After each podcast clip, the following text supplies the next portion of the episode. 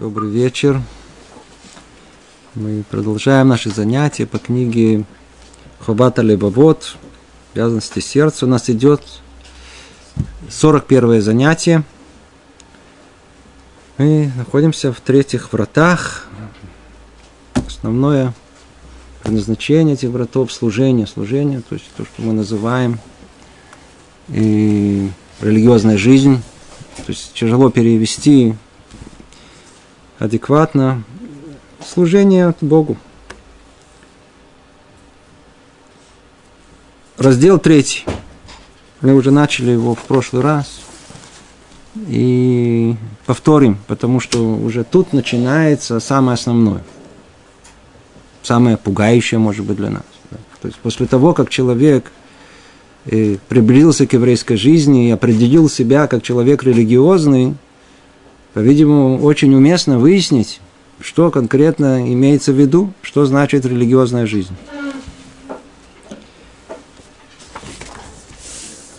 Для многих, что сказать, религиозная жизнь наша еврейская, она выглядит э, ну, довольно-таки напряженно. Что-то запрещено, особенно в субботу. И что-то надо делать, куда-то надо идти, филин надо накладывать, там, молиться надо три раза в день ходить. Есть люди, которые напрягаются.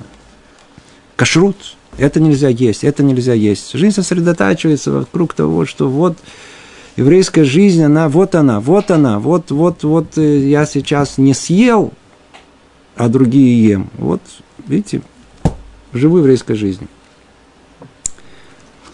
По-видимому, и эта часть, безусловно, сейчас мы это разберем, это часть еврейской жизни. Но, скорее всего, это, это даже не детский сад, это и даже не первый класс. А где находится та самая, куда взрослая еврейская жизнь, о которой действительно речь идет? Действительно ли все это сосредотачивается в кашруте, на тфилине, ну, Тору изучать? Так вот, тут выясняется, что самое основное, самое центральное, что есть, то есть самое сложное, по-видимому, осознание, что Творец от нас хочет, э, по-видимому, самого сложного. То есть явно, что это не детский сад. Самое сложное, что есть. Что может быть самое сложное? Что, в чем он состоит? И вот мы начали в прошлый раз. В чем же состоит служение Всевышнему? Ответ – оно исходит из следующего. Получающий благо от другого смиряет себя перед ним, воздавая ему добром в меру своих сил. Предложение непростое для понимания. Его разложить, на самом деле, если разложить, то тогда легче понять. Служение в первую очередь состоит в мере смирения каждого из нас. Если поговорить, послушать людей, их нежелания, пожелания, мысли, что они думают, то, скорее всего, самое сильное чувство, которое у них есть, это наоборот, никакого смирения. Наоборот, я так думаю, я так полагаю, будет по-моему, что за смирение, пусть остальные смиряются, вся жизнь, наоборот, смирить других. Я буду смиряться еще. Кем? Со судьбой еще. Надо брать судьбу в свои руки. Помните? А тут оказывается, что нужно смирить себя. Теперь смысл этого, для чего надо смирить себя? Для чего надо смирить? И для того, чтобы получилось, появилась возможность воздать э, добром в меру своих сил. То есть получающий благо от другого, обратите внимание, получающий. То есть снова а основная идея, о которой мы говорили много-много раз, она связана с признанием добра Творцу за все, что она сделала. А, а, а, а все, что строится Рабейну Бахе, вся все служение строится на основе, снова-снова повторим, надеюсь, все уже помнят, о том, что служение, оно должно исходить не из страха перед наказанием и не с надежды на вознаграждение, как об этом сейчас будем говорить, а в первую очередь из признания добра Творцу за содеянное нам, за все добро, которое нам сделал. Сколько заметим, что если это и есть самое основное – то проясняется вся мера негодности, так скажем, явления под названием атеизм. Что такое атеизм? Все как понимают. Неверие, то есть, так сказать, мы есть люди религиозные, верят, а они не верят. Они верят что-то, они верят что-то другое, но, но, но, но вот в Бога не верят, а мы верим. Так получается. Да. То есть эту тему мы уже много раз разбирали, не хочу к ней возвращаться. Но что за этим стоит? То есть выбор он всего, есть две опции. Да. Одна опция на том, что вы видите, ну, вы же видите весь мир вокруг нас, вы видите, какой он невероятный, сложный, сколько раз мы о нем говорили, описывали его, каждый вас знает, по мере своего образования школьного в институте или расширения своих э, своего э, энциклопедических знаний. Мир необыкновенный, он откуда появился? Вследствие чего? Или это результат целенаправленного творения, или это результат, как они утверждают, случайности. Что делать? Видите, случайно, плюс случайно, еще случайно, снова случайно, много раз случайно. И видите, вот мы сидим, вот мы сидим с вами, прямо там взорвалось. И вот сейчас много миллиардов лет. Мы сидим, разговариваем. Да. Получилось. Удачно взорвалось. Теперь это две опции, есть две возможности есть, да, надо об этом тоже задуматься. Теперь, что значит атеизм? Это что значит о том, что вот там взорвалось, и сейчас из этого взрыва появился разум, который об этом взрыве рассуждает, да, думает, да, как это... За случайностью стоит, за случайностью стоит, что значит случайно? Мир, он мертвый, не живой, он случайно. В этом мире самое основное, никто никому ничего не должен. Понимаете? Атеизм – это вершина неблагодарности. Человек атеист, ему спится спокойно, естся в удовольствие, спится, может, может его, так сказать, что угодно делать – любой, он в принципе бегема, он, он, он, он, он богема, да, это, это животное, он может, может делать что угодно. В удовольствии у него никаких проблем с этим нету. Почему? Потому что он никому ничего не должен. Все случайно в мире. Он построил себе такую, такую, такую идеологию, такую идеологическую базу, которая его полное душевное спокойствие у него есть. Что хочу, то и делаю. Теперь, если атеизм – это противоположность теизма, да, то есть если мы идем, так сказать, смотрим две противоположности, то уже легко понять, что если э, э, неверие, оно строится, максимум неверия, строится на неблагодарности, никому не обязан, никому спасибо не надо говорить, соответственно, мир случайный, то служение – на чем должно быть построено? На точной противоположности, 160 градусов, наоборот, благодарность за все, увидеть во всех деталях. И мы сколько занятий повторяли, снова и снова разбирали.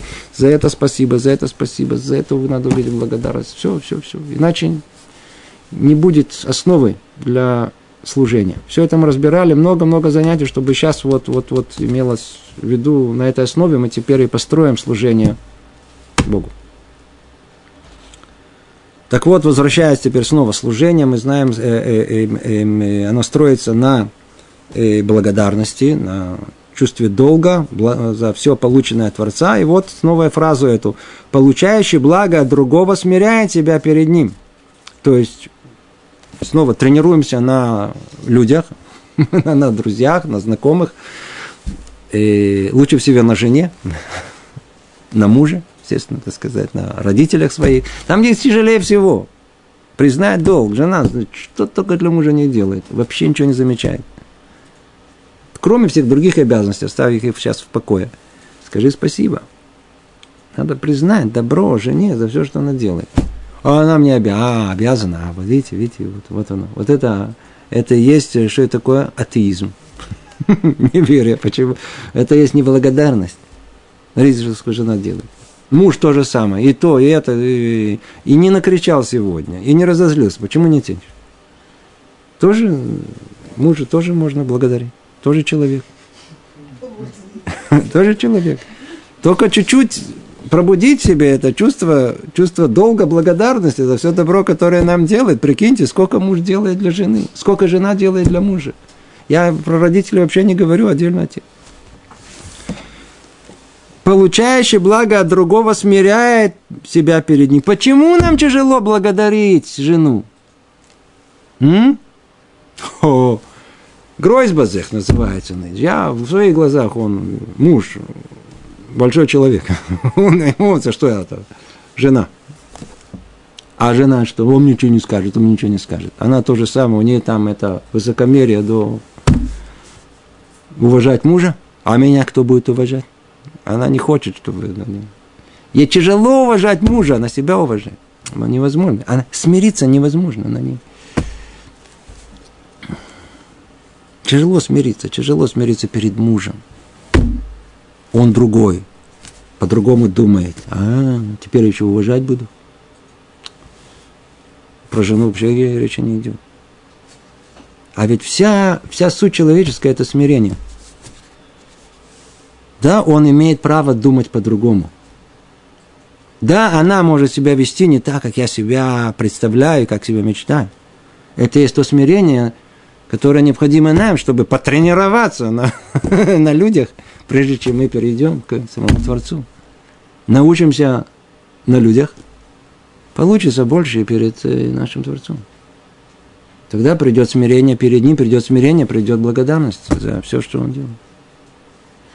То это как э, общее вступление, говорили об этом несколько раз. Голова, что можно было к этому вернуться еще раз, еще раз, еще раз, много раз чтобы что-то вошло в сердце. Так вот, оказывается, смирение это, оно, оно откуда-то должно прийти, верно?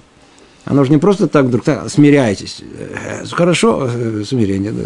Откуда оно придет? Не оставляет это в воздухе, а конкретно и объясняет, откуда придет смирение. Смирение себя, о котором здесь идет речь, бывает двух видов. Первое – это вынужденное смирение. Вынужденное. Страх перед наказанием или ожидание награды. Или палка, или пряник, или кнут, или пряник. Одно из двух. Боимся.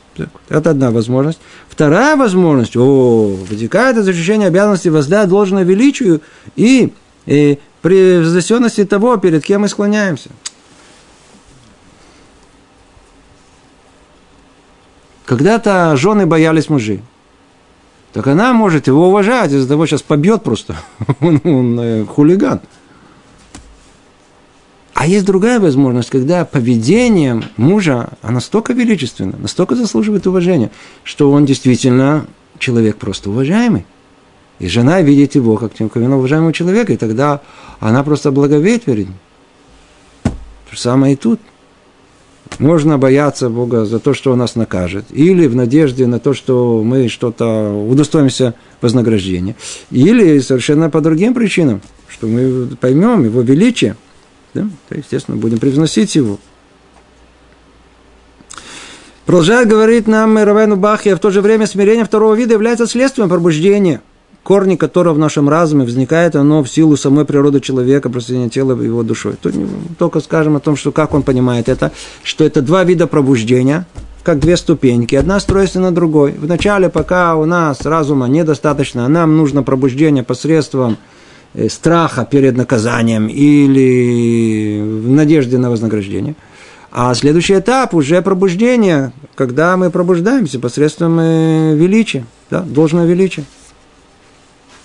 Оба указанных видах смирения достойны похвалы и спасают человека, обеспечивая ему доброго дела в будущем мире. И то, и другое спасает жену. Когда он уважает мужа, неважно по какой причине, в доме есть спокойствие и для себя, и для мужа, и для детей какая мудрая жена сохраняет дом. То ли она это делает, потому что просто боится, сейчас побьет. То ли это делает, потому что действительно... Главный результат, видно такой, это то, что он говорит, это результат. Но знаете же, естественно, что там внутри разница колоссальная. Естественно, что большая разница, то ли есть служение посредством страха, то ли посредством э, осознания благовения, то, что он говорит. Но при этом одно из них ведет за собой второе. Является как бы ступенью к нему, источник его Тора – тут сейчас идет переворот. Снова, кто в прошлый раз это прослушал, э, это очень-очень важное место. Однако смирение себя, пробуждение, которое связано с разумом доводами логики, ближе к Всевышнему. Оно более желано ему по следующим семи причинами. Сейчас мы займемся семью причинами. Чего? Тут новый совершенно взгляд на, на, на, на, на понимание служения о том, что человек должен быть, признавать добро Творцу за все. Добро можно признать, когда человек смиренный. Смирение придет, когда? Если придет пробуждение. Чем? Второй. А к чему Тора пробуждает? По-простому. Ну-ну-ну. Есть мецвод, не делай, нарушишь – наказание. Теперь видишь, мецвод делай. Беги, надо, так сказать, себя подталкивай. Да? Получишь вознаграждение. на, на этом уровне это ступенька низкая. А что более желанное? И вдруг оказывается более желанное не то, что Тора повелевает, то, что, не, то, не то, что из Торы исходит, а из то, что из разума исходит. Оказывается, что пробуждение человека к э, служению Творцу, к смирению, оно оказывается гораздо выше, когда пробуждение приходит последствием разума человека. Мы явно бы в качестве людей религиозных предпочли бы Тору автоматически. Но оказывается нет, он говорит, это не так. Разум должен объяснять человека. Разум должен объяснять человека. Говорил, говорил, говорил сейчас интересную беседу с одним моим, моим другом, разговорились, и он, он говорит, ты, ты знаешь, то, что меня привело к еврейской жизни – Говорит, это был случай один. Да, привело. Э, Все привело, да. Но вот было такое что-то, запомнилось. Запомнилось. Говорит, «Э, встреча с религиозным мальчиком. Когда у меня внутри э, были, была война за, против. Он говорит, я еще без кипы ходил. И он ко мне пришел, он там, неважно, чем он занимался, он пришел к нему на, на, на типуль. Мальчик, 10 лет, из Мяшарим. И он его прямо, так сказать, такой прямо, ну скажи, как ты думаешь, Бог есть? А тот ему ответил, вода, мазало игиони. Это что, это же, конечно, он есть, это же разумно. Мальчик ответил ему.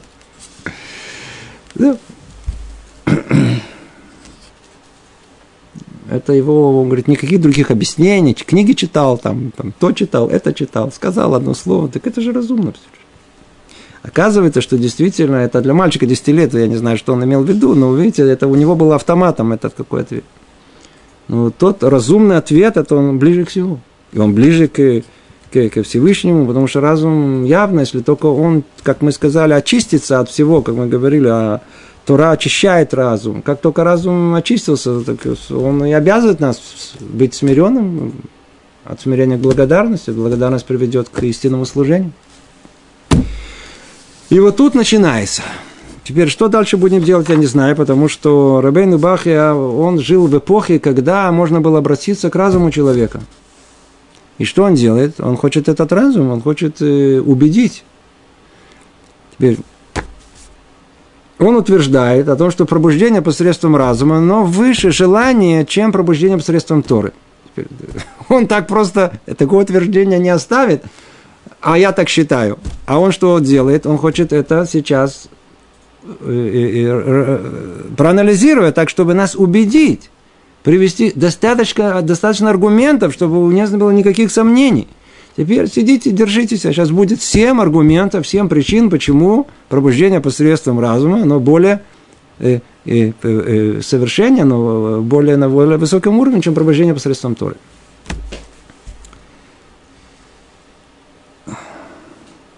Ну, во-первых, мы погрузимся, может быть, в атмосферу, там, 800 лет назад, этого поколения. Нам это, нам достаточно сказать, ну, скажите в одном слове, верно? Так сказать, не надо развозить тут на 7 причин и так далее. Что делать? Эта вся книга, она будет такая, и кто хочет ее учить, должен привыкнуть к этому стилю мышления. Мы тоже не будем разбирать это глубоко. На каждом из этих причин тут можно остановиться, на сделать целое занятие, без всяком сомнении, может даже не одно. Попробуем как-то пройти их. Итак, первая причина. служение, пробуждаемое Торой, может быть во имя небес. Но возможно также, что сопутствующим мотивом будет стремление снискать расположение других людей, заслужить у них хвалу и почести. Ибо в основе всего здесь лежат расчеты, связанные с наградой и, вознаг... и наказанием. Слышите? Однако служение, которому человек побуждаем доводами разума, может быть только во имя небес. К нему не примешается ни стремление угодить другим людям, ни гордыня, ибо здесь нет ничего связанного с наградой или наказанием, а только доводы разума и понимание долгослужения сотворенного по отношению к его, э, к его Творцу. Ну, кто слышал, хорошо, в принципе, уже ничего что добавить. Итак, все остальное. Давайте только это все-таки все приблизим к нашему разуму. Пробуждение посредством Торы начинается с детских лет. Обучаем наших детей. Это нельзя, это можно, надо учить Тору. Все очень хорошо. Человек вырастает, знает о том, что у него есть определенные обязанности в этом мире, долг, да? хранить себя от запретов, подталкивать себя к повелениям. Это служение посредством Торы. Если только основать свое служение на этом, то говорит Рабайну, Рабину Бахья, есть тут проблема. Почему? Ведь, ведь это служение имеет смысл только тогда, когда оно всецело лешем шамаем, всецело во имя небес, так это у нас переводится. Что не примешано к этому никакое э, эгоистическое э, какое-то удовлетворение.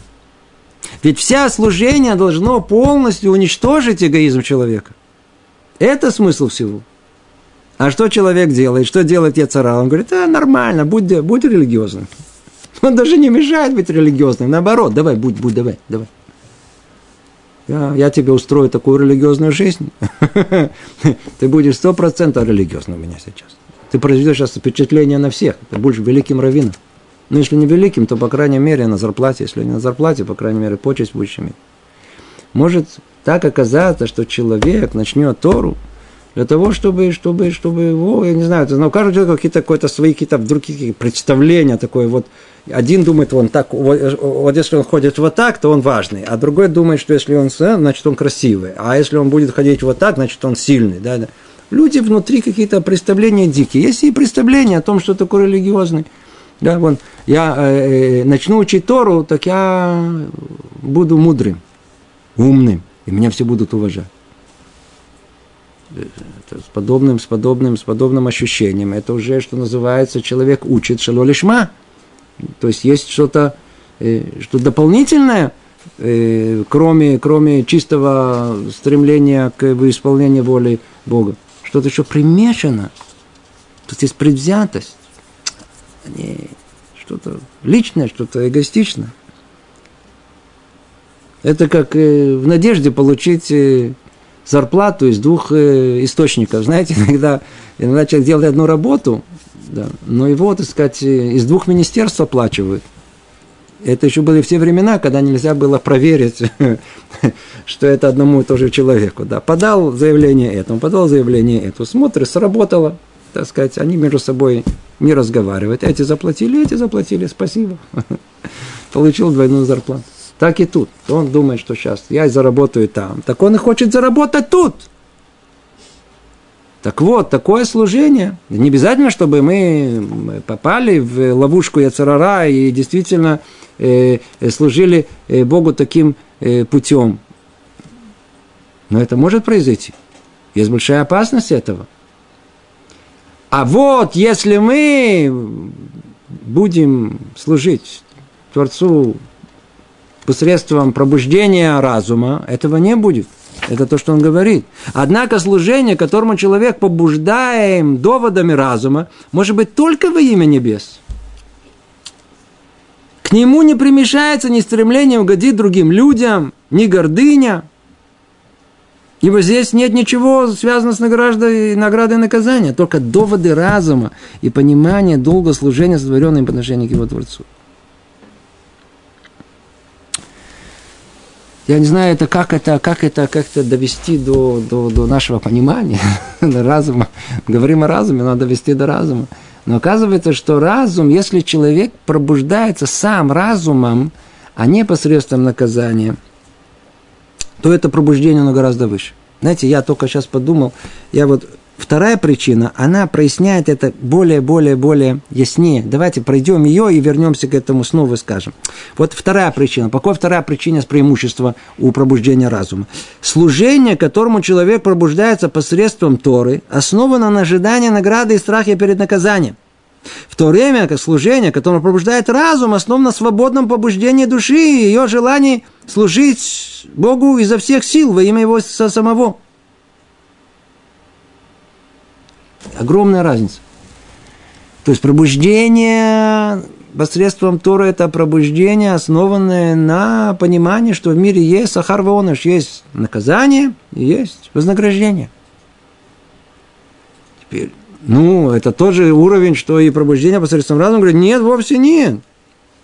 Разум, когда пробуждается, о, это о, у нас э, свободно пробуждение, совершенно другой уровень. Почему? Почему? Вот такой пример. Давайте на примере всегда это, всегда это яснее. Вот люди, да, есть сейчас э, в наше время уже у многих людей есть автомобиль, и есть много людей, водителей. Э, большинство водителей соблюдают правила уличного движения. То есть они не едут со скоростью, как я одного спросил, едешь быстро? Не, я 100-150, не больше. Они не едут 100-150, они едут столько, сколько, как правило, положено. Ну, естественно, чуть-чуть больше. Если никто не видел, что если написано 90, еду 90. Если написано 90, едут 100. Написано 110, значит 120. Это нормально. Но большинство... Теперь, Почему они соблюдают правила уличного движения? Почему они останавливаются на красный свет? М? Опасно. Опасно? Какое опасно? Они смотрят вправо-влево. Полиция тут. А основное, что волнует, чтобы не застукали. Представьте себе, что они есть автострада. Да, три ряда. Никого нету смотрит, не, позади нет машины, впереди нет никого, никаких этих, этих э, э, э, мацлемот, ну, э, э, фотоаппаратов, ну, которые с ним. Нажал, ну, а что не проехаться 150-160? В удовольствие. Сейчас все, я никого не создаю, никаких помех никому, никаких проблем не делаю. Почему не проехаться, так сказать, с, ветерком? Проедется. Почему? Потому что нет полиции. Скажите, что это за тип водителя? это тип водителя, который, который, который, он соблюдает правила уличного движения. Почему? Потому что он боится, боится сейчас наказания.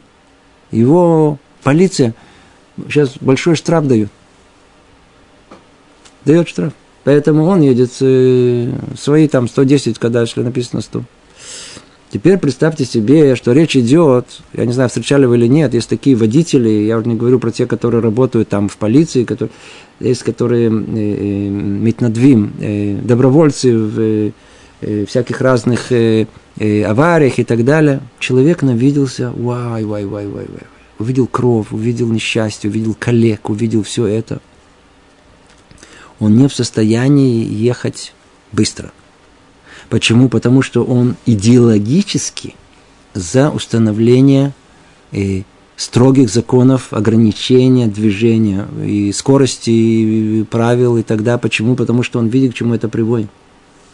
Он разумом сам дошел о том, что ехать быстро – это опасно. А ну теперь прикиньте, человек, который сам так понимает, ему нужны знаки ограничения, ему нужен полицейский или даже, как тут сделали, макеты полицейских, чтобы напугать по дороге, чтобы чуть-чуть медленнее ехали эти 20 метров, когда его увидели, как только проехали, снова проехали. Такой человек, что он? Он, он сам будет ехать медленно. Почему? Потому не медленно, а замедленно. По, по норме. Почему он должен, да, не просто так установили 90 или 100 или 110, потому что высчитали, что это наиболее оптимальная скорость, когда с одной стороны это довольно-таки немедленно, а с другой стороны это безопасно. Такой человек будет ехать, когда он сам это разумно понимает. У него есть, что называется, самоконтроль. Понимаете, что такое самоконтроль? Самоконтроль это, это, это он, он, он, это совершенно другое. Он сам, сам тот, который, который этого желает. Поэтому для него не нужно вот эти ему знаки нельзя или, или, или, или так, э, э, э, скорость не превышай или, или полицейскому, ему все это не требуется. Он сам этого желает. Это есть, называется работа сердца. Это есть то, что сердце желает. Это то, что, то, что самое основное. Поэтому он и говорит, что если приходит пробуждение посредством сердца, то есть разум сам понимает, то это гораздо выше. Это гораздо выше, чем э, работа и служение, пробуждение посредством, э, посредством э, страха перед наказанием и надежды на вознаграждение. Вещь очевидна. Значит, возвращаясь снова к тому, о чем мы говорили, то же самое служение, которое оно, оно, оно, оно посредством разума, оно исходит из самого желания, самого сердца. Поэтому там не может быть гордыня, причина, и не может быть э, желание там еще что-то получить от этого, почесть какую-то дополнительную. Эти все примеси, они не могут исходить из сердца. То, что из сердца, из сердца сходит, если человек уже сам понял, что нужно э, благодарить Творца. Сам понял. От него это исходит. Он, что называется, сам идеолог этой, этого всего. Он сам тот, который это говорит. Значит, это да, он не может, там просто нет места всему остальному. Поэтому снова как бы это вывод, э, пробуждение посредством э, разума, оно гораздо выше, чем пробуждение посредством страха перед наказанием. Потому что оно исключает, э, что лолишма, не во имя небес. Исключает из этого. Оно только может быть всецело во имя небес. Это первый аргумент, первая, первая причина. Вторая причина, мы ее только что прочли, это служение, которому человек пробуждается посредством Тора, основано на ожидании награды и страха перед наказанием. Да. Это один уровень. Все это. Но как только страха не будет, нет полицейского, не кто пристукнет, не стоит кто-то с, с, с, с, с кнутом, а? никто посмотрел вправо-влево, а нажал на педали и вперед нажал на педал своих желаний, все, можно упасть, там можно, так сказать, э, да, нельзя, ну, так ничего страшного один раз, никого нету, да. да, тетя говорит, покушай, покушай, да, да, котлетки с, с, сметанки, да, никто не видно, да. никто не видит, тебя никто не видит, тетя сказала, да, своему племени. Кто не видит. В то время служение, которому пробуждает разум, основано на свободном побуждении души, ее желание служить изо всех сил. Да? То есть это еще изо всех сил будет. Почему? Потому что это приходит из личного желания. Снова тот водитель, который сам, он все это, все, он сам установил эти правила, он там проверяет других, он, он следит за всеми, он, он, он, он, сам, он сам все это он, э, э, э, выполняет, потому что разум его обязывает этого. Это уровень гораздо большого, гораздо больше. Гораздо больше. Ведь совершенно ясно, что человек не отдаст все, что у него есть, ради того, чтобы э, не оправдать, и чтобы не оправдать подобную затрату, а здесь он приобретает благословение и Бога к себе. То, величие, которое он приобретает тем, что он своими силами, своим, своим усилием, своим сердцем это все он э, добивается. Можно еще одно подобие тоже привести, просто чтобы снова ближе было. Э, уход за ребенком. Верно, что мы, мама является хорошим, э, хорошей няней. С другой стороны, она уходит на работу, она относит своего ребенка к няне, к воспитательнице, не знаю, как сказать. Скажите, кто, э, кто, кто больше может дать э, добра этому ребенку?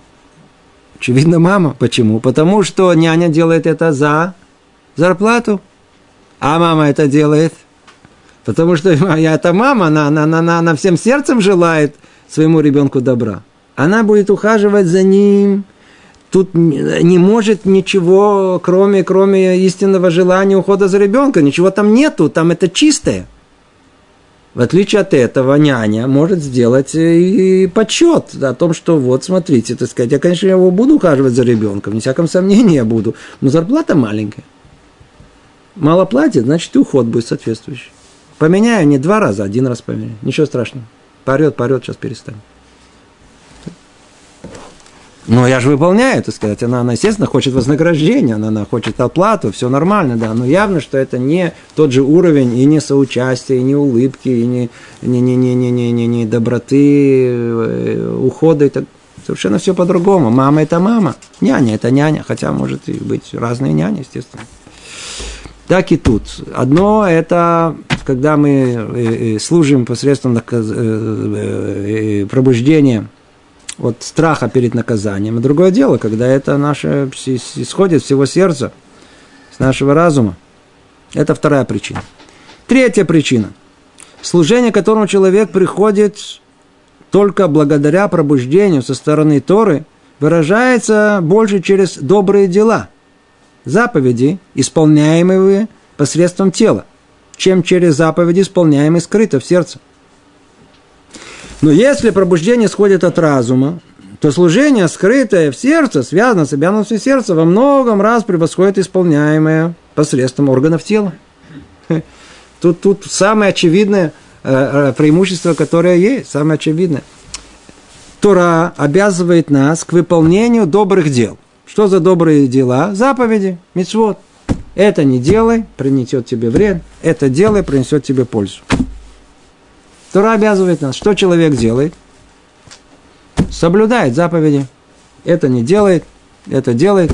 Все очень хорошо. В конечном итоге все эти заповеди, они касаются в первую очередь тела. Верно? То есть тело делает. С телом у нас э, э, на каком-то этапе тело, оно, оно может выполнять автономную работу на автопилоте, на автомате. Даже, даже молитва, она может быть произнесена без какой-либо связи с сердцем. Я уже не говорю про все остальное. Все автоматически может быть. Все, все, полный автомат. Па -па -па -па -па -па. Все, все автомат. А где работа сердца? Нету. Работа сердца, о чем мы говорили, участие намерения, то есть то, что делает Мицу Мицу, в первую очередь, это то намерение, которое мы делаем во имя небес, во имя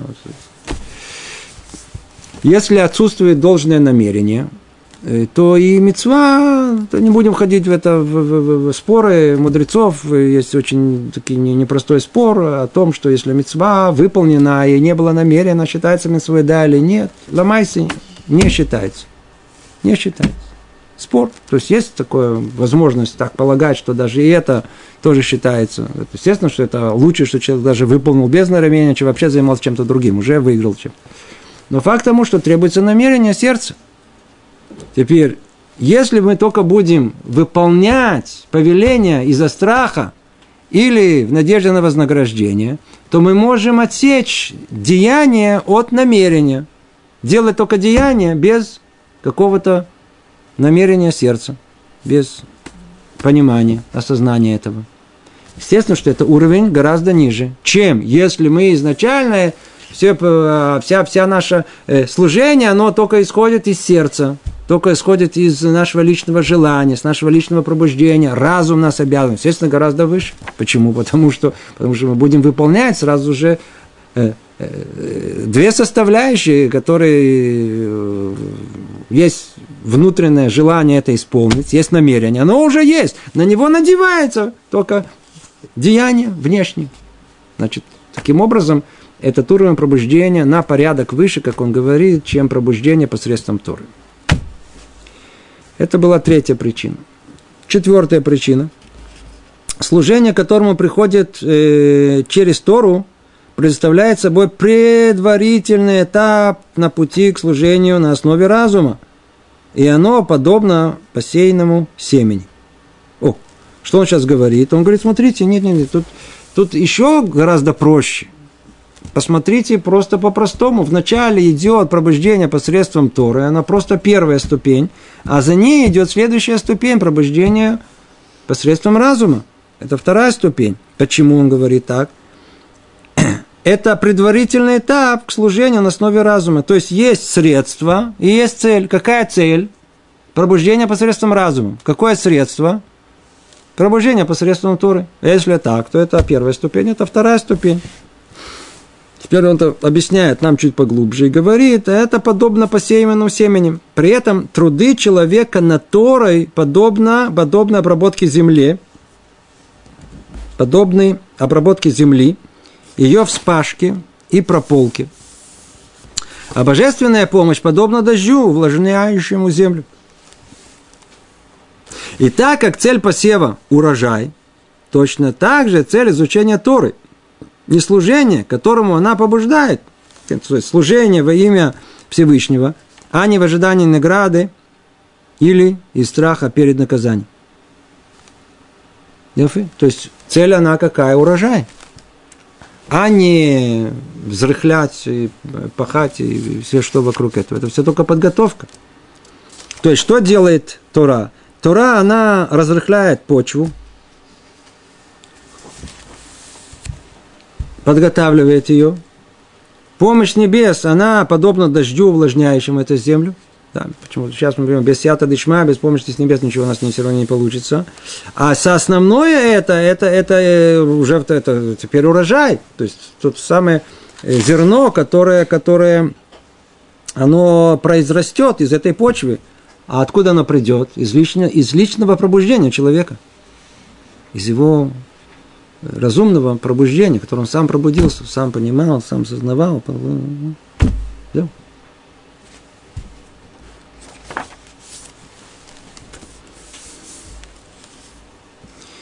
Этому учили наши мудрецы, не будьте как рабы, которые служат своему господину, чтобы получить награду, а будьте как рабы, которые служат своему господину не ради, не ради награды и да будет страх небес на вас. Только тогда будет страх небес на вас, когда вы будете делать это во имя, не во имя награды. Когда служение, оно не во имя награды, тогда прибудет страх небес на вас. Это желанное служение Творцу, не во имя награды. Это то, что имеется в виду,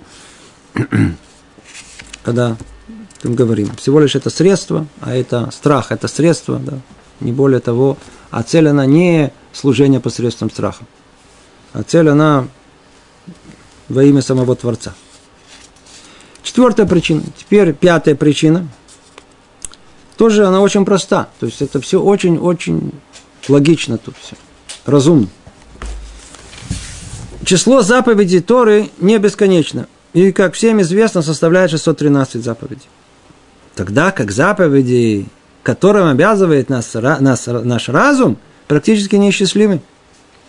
Ведь человек каждый день умножает свое постижение, и чем больше он осознает и понимает, каких божественных благ он удостаивается, и сколь велики могущества Всевышнего и слава Его Царства, тем больше человек смиряет себя и склоняется перед Ним. Тут уже простой подсчет. Давайте хотим увидеть, что есть преимущество разума перед, перед, перед пробуждением Торы. Посмотрите, к чему пробуждает Тора, к чему пробуждает э, разум.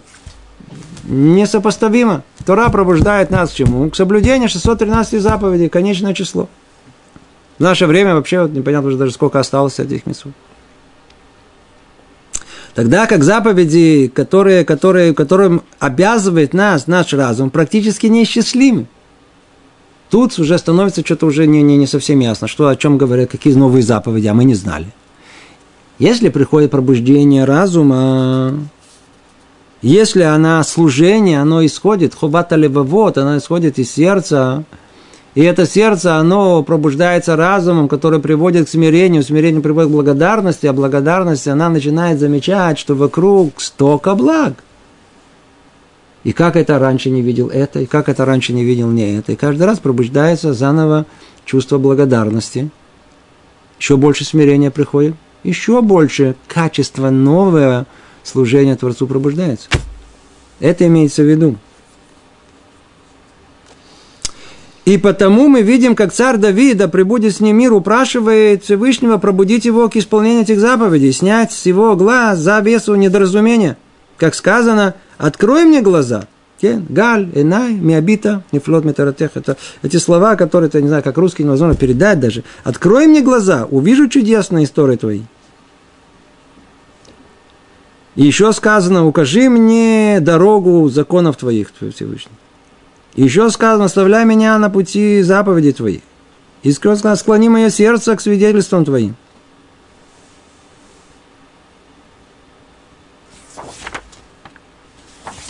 Тут можно два слова сказать про Тилим. Псалмы Давида. Да? Псалмы Давида.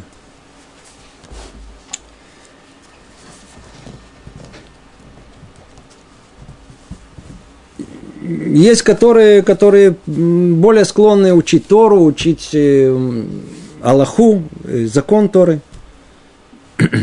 Есть, которым нравятся, я знаю, пророки, Писание. Там, есть интересно, да, хоть что-то такое, чтобы не сильно абстрактно, хоть какие-то события происходят. И есть тыли. Мужчины вообще как-то это обходят стороной, это очень странно, вот эти псалмы, надо читать, они непонятные. Непонятно, что там написано. И их читают. Теперь э, женщины более склонны к этому. И если начать читать постепенно-постепенно, а есть, которые говорят даже, вот я привыкла читать, меня это успокаивает. Тоже хорошо. Молитва, которая есть, у нас молимся, утренняя молитва, с чего она начинается? Сукеда земра, верно? Что это такое? Псалмы Давида. Без этого, без этих псалом, они обязанности, обязаны их читать. Без этого вообще молитва не начинается. Подготовка, она должна, так сказать, разбить все клепот, подготовить вообще нас к молитве. То есть вот чтение этих тыли. Чего мы должны читать эти тыли? Давайте спросим по-другому. Царь Давид, Регель Рабиила Меркава. Да, мы не будем, так сказать, я надеюсь, все знают, о ком речь идет и о чем речь идет. Он считается четвертой частью вот основы, на чем стоит престол Всевышнего в этом мире. До такой степени. Он центральная личность вообще в, во всей еврейской истории. Самая центральная личность. Он для нас, приходит Машех из его рода, из него исходит. Он был в потенциале сам Машех.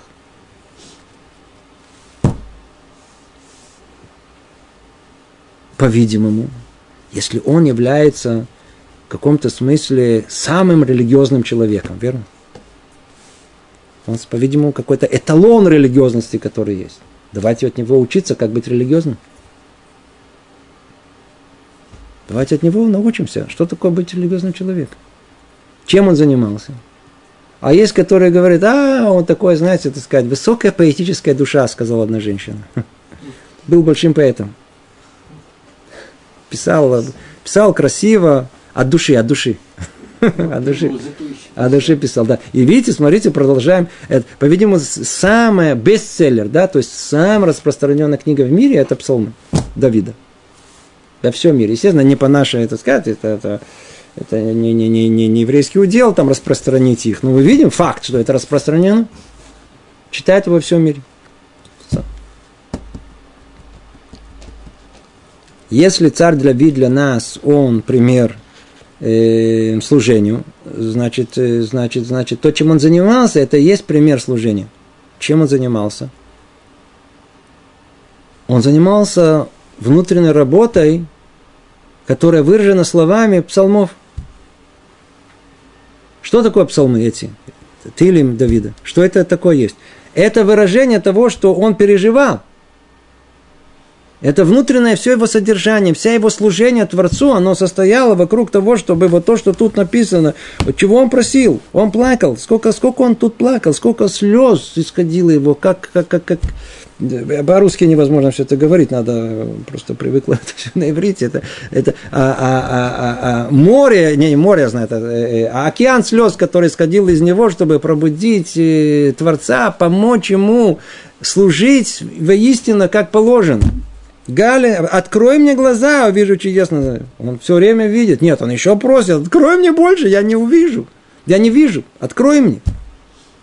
Укажи мне дорогу законов твоих. Наставляй меня по пути заповедей твоих. Кто больше него шел по этому пути, пути, он шел. И тем не менее, что он больше всего просит? Именно это он и просит. Я иду по пути. Открой мне этот путь, наставляй меня по пути. Склони мое сердце к свидетельству твоим. Беспредельная обязанность нашего служения Ему за все блага, да, постоянно, ибо нет им конца.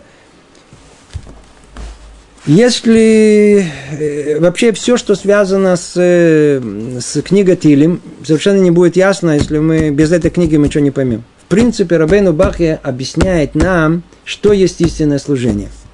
Нам в голову это не пришло. Истинное служение – это чем занимался царь Давид. Просто у нас нету э, достаточно таланта изложить это, как царь Давид. Но, в принципе, каждый может себе сам написать илим. Каждый может сам написать себе эти псалмы. Почему? То, что он переживает в своем служении Богу. Самое основное вот это внутренняя работа, самое основное это смирение, самое основное это благодарность. Он говорит, йом ла йом я биомер. Что это означает? Не тут, где-то дальше это написано. Это, это, это что это? Это означает, что он, он, он каждый день он видел что-то новое открывал в этом мире. Каждый день, каждую ночь он что-то новое видел, за что еще надо больше быть благодарным. Продолжает Равейна Бахи, он объясняет это. Он говорит, так, рассказывает о некоторых особо благочестивых людях, да, их называют прушим, хасидим, прушим, которые занимались неустанно и ежечасно исправлением своей души и возвращением ее к Всевышнему. Чувой занимались все время. В чуве были всю жизнь. Они каждый день обновляли в себе чувства Тут написано своей вины и несовершенства. Да? Ибо с каждым днем усиливалось у них осознание божественного величия, и как следствие этого понимания недостаточно своего служения в прошлом. Это явно не для нас. Явно начнем мы таким заниматься, есть которые просто сойдут с ума от этого. Да, или вообще перестанут функционировать. Но когда-то были люди достаточно сильные, душевно, чтобы могли каждый день видеть свое несовершенство. Как они могли видеть свое несовершенство, если вчера они уже рассмотрели, каждый день заниматься, откуда это пришло, ведь это уже все, ну я уже понял, что я не того, да, ну вот, ну, ну что, снова, э, не, из-за того, что каждый день раскрывалось новое величие Творца, они понимали, секундочку, значит, я вчера недостаточно восхвалял его. Это то, что двигает им. Поэтому их называют прочим. Люди благочестивые, они, они всю свою жизнь проводят в чуве. Какой чуве? Уже ты сделал чуву. Уже ничего плохого они не сделали. Никаких нарушений они уж точно не делали. Сто процентов ничего, все, все, все, все, весь Шулхана Рух соблюдали. И тем не менее, какая чува? Что за чува? Чува, что достаточно, недостаточно были благодарны Творцу. Каждый день они находили что-то новое в природе, в мире, в отношениях между людьми, в, в, в благе, которое Творец дает. Это пробуждало их заново, сделать чуву заново каждый раз. Ин. Йом ла йом, я биоимер, да? День дню повидает о чудесах творения, ночь ночью открывает знания. То есть каждый раз что-то новое открывается. И после этого еще он сказал, потоки слез изливают глаза мои, и они хранили ибо не хранили твою Тору. То есть недостаточно, я плачу, что это не хранил твою Тору. Это пятая причина. В всяком сомнении, пробуждение посредством, э, посредством э, э, разумного, посредством разума, она, она пробуждает человека к э, служению э, на гораздо более высоком уровне, чем просто посредством Торы, где есть запреты. Там запретов 613 и мицвод, повеление делай, не делай. А возможностью пробуждения сердца, оно безгранично. Каждый раз можно заново себя пробуждать, еще, еще, еще пробуждать свое сердце, снова делая чуву с одной стороны и находя место благодарности Творцу с другой. Шестая причина. Служение, которому человек пробуждается благодаря Торе, всегда ему доступно – если только есть у него к тому желание и намерение. И ничто тогда ему не препятствует. Однако служение, которым побуждает разум, не будет успешным без больших усилий и помощи Бога, будь он благословенен. Ибо силы и возможности самого человека недостаточны. И потому Давид, мир ему, постоянно просит э, Бога о помощи в этом. Снова, видите, так сказать, царь Давид для нас эталон, пример. Он, он эталон служения всему. Без него вообще нет понимания, что быть человеком религиозным. Что тут написано? А служение, пробуждение, благодаря Торе всегда ему доступно, если только есть у него тому желание и намерение. И ничего тогда ему не препятствует. Верно. Надо сейчас соблюдать. Почему? Накажет. Но если я, например, я там сильно расстроенный, или у меня какая-то уважительная причина, то я найду себе какую-то поблажку, так я не буду это все соблюдать. Значит, сегодня меня не заметят. Как у нас любят говорить, Бог простит.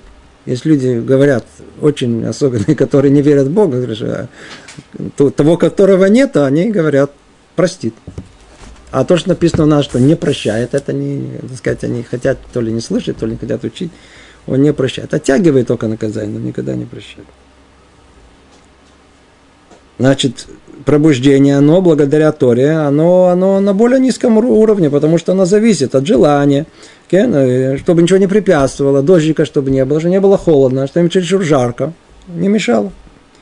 В отличие от этого, пробуждение средством разума, оно, оно, оно, оно, оно заставляет человека соблюдать это э, вне зависимости от ничего. Да, да. На что это подобно? Условно, человек как бы идейный, да, он, он, он, он, его не остановит ни холод, ни голод, ни жара, ничего. Почему? Потому что он сам, тот, который все это заводит, сам, который это все двигает, совершенно другое, совершенно другая мотивация. Это шестая причина. Седьмая причина, последняя, завершаем на этом. И в служении, которому человек пробуждается благодаря Торе, он не может быть уверен в себе самому том, что не потерпит неудачу, ибо вожделение подстерегает его, когда он отвлекается и не хранит себя. Однако в служении, которому пробуждает разум, он может быть уверен, что не споткнется и не согрешит, ибо в душа не стремляется к, за такого рода служением, пока человек не умертвит в себе телесные вожделения, пока его разум не возобладает над ними – и не будет использовать их по своему желанию смотрения. Поэтому в подобном служении человек может быть уверен, что не споткнется, и в том, что он защищен от греха, как сказано Мишлей, и не приключится праведникову ничего худого. Вай, вай, вай, вай. Это последняя причина, давайте ее разберем в нескольких словах. Она тоже очень-очень существенна, она подводит, так сказать, существенный итог всему. Конечно же, пробуждение посредством разума более достойное, более великое, но более необходимое, чем пробуждение посредством просто страха, который исходит из э, Торы. Почему? Потому что человек, как известно, подвержен влиянию своего яцера, позрения своего дурного начала, знаете, сказать, генератора зла, который в нем сидит человеке есть вожделение, в человеке есть высокомерие, два корня, из которых исходят все плохие качества, они никогда не дремлят, они все время поджидают человека, чтобы его э, э, столкнуть с правильного пути. Поэтому всегда есть опасность, что человек может э, упасть. Как взобрался, да, то есть он а, держит себя, а страх перед Творцом. Нельзя а потом вожделение вдруг, так сказать, э, пробудилось в нем, то сегодня можно. Действительно нельзя, но сегодня можно. Почему? Воскресенье. Какая-то причина придумать себе, почему? Потому что Ецера может сделать, что с человеком, что себе представить. Человек такой, что он может сделать, он может быть упасть, он может отвлечься, да? его задушит Ецера, задушит, задушит. Теперь, в отличие от этого, человек, который исходит у него от пробуждения идет разума, он может быть уверен, что не споткнется и не согрешит. Как они могут так это сказать? Ответ он очень простой. Давайте простой пример проведем, каждый поймет.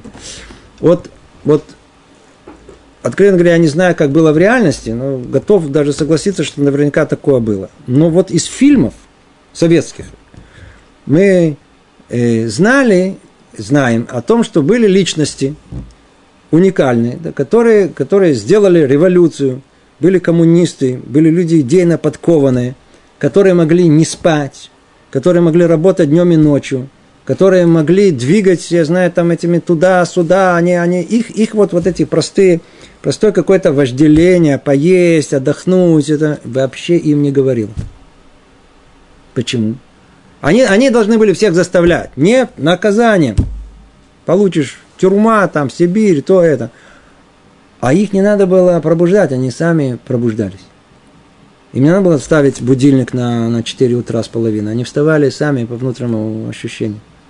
Они те, которые все всеми двигали, все заставляли, все, все. Почему? Исходило из лишнего желания, они были знаете, идеологически настроены. Ай, что это там, все это впустое, нас совершенно не волнует. Нам только найти пример, где мы бы поняли о том, что когда есть внутреннее пробуждение самого человека, он сам это понимает, сам осознает. Вот мы, он, человек прошел первую главу, э, первые врата, есть Творец. Потом вторые врата. Смотрите, он тут во всем перед нами, в этот Творец находится проявление его во всем мире. Сам, сам осознал, все это сам проработал. Ему не надо страха перед наказанием, ему не надо с надеждой вознаграждения. Все это, все, он знает, что это есть. Все это есть. Но он сам тот, который движет всем этим. Он всем этим и движет, он, которого заводило всего этого. Ему не надо все это. Поэтому такой человек, и может быть уверен, что он не, не согрешит. Душа его в каком-то смысле, она, она, она, она, она, уже, она уже умертвила в себе телесные вожделения. Как сказал царь Давид, люби халяль, а сердце мое, оно пустое уже. Тут нету вожделения, нету, которое вокруг нет. Это давно уже его прикончил. Уже нет. Почему? Потому что он был сам, он был сам, само желание искать близость с Творцом. Поэтому и опасности меньше, что человек, он споткнется в своем служении, что его, что он, вожделение телесное он мертвил, пока его разум не возобладает над ними, не будет использовать их по своему возможности. Разум сумел перебороть все остальные, э, э, все остальные слепые желания человека. Он ведет человека. Почему? Потому что точно так же, как он пробудился, он точно так же ведет его.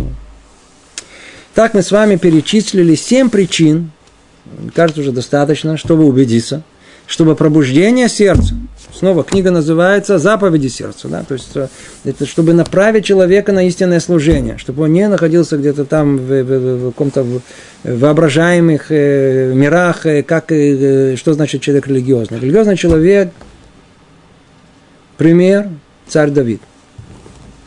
Вся его жизнь была освящена пробуждению сердца. И это пробуждение сердца, оно, оно, оно, оно, оно имеет более высокий уровень, чем пробуждение посредством Торы, который исходит от страха перед наказанием и надежды на вознаграждение.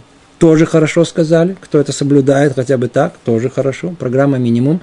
Но истинное, что Творец от нас хочет, это пробуждение самого сердца, пробуждение разума, когда человек сам понимает Рахмана, либо бой, Творец желает сердца человека. Это то, что это вся, вся, вся суть наша, как людей религиозных, это пробудить наше сердце.